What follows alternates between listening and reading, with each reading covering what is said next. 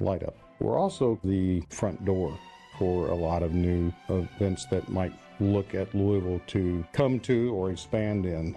We work closely with all of our Metro service agencies and other event producers locally, whether it's a new event or an existing event. You've got World Fest, which is Labor Day weekend, and Hike, Bike, and Paddle, Labor Day and Memorial weekends. We do an outstanding high school senior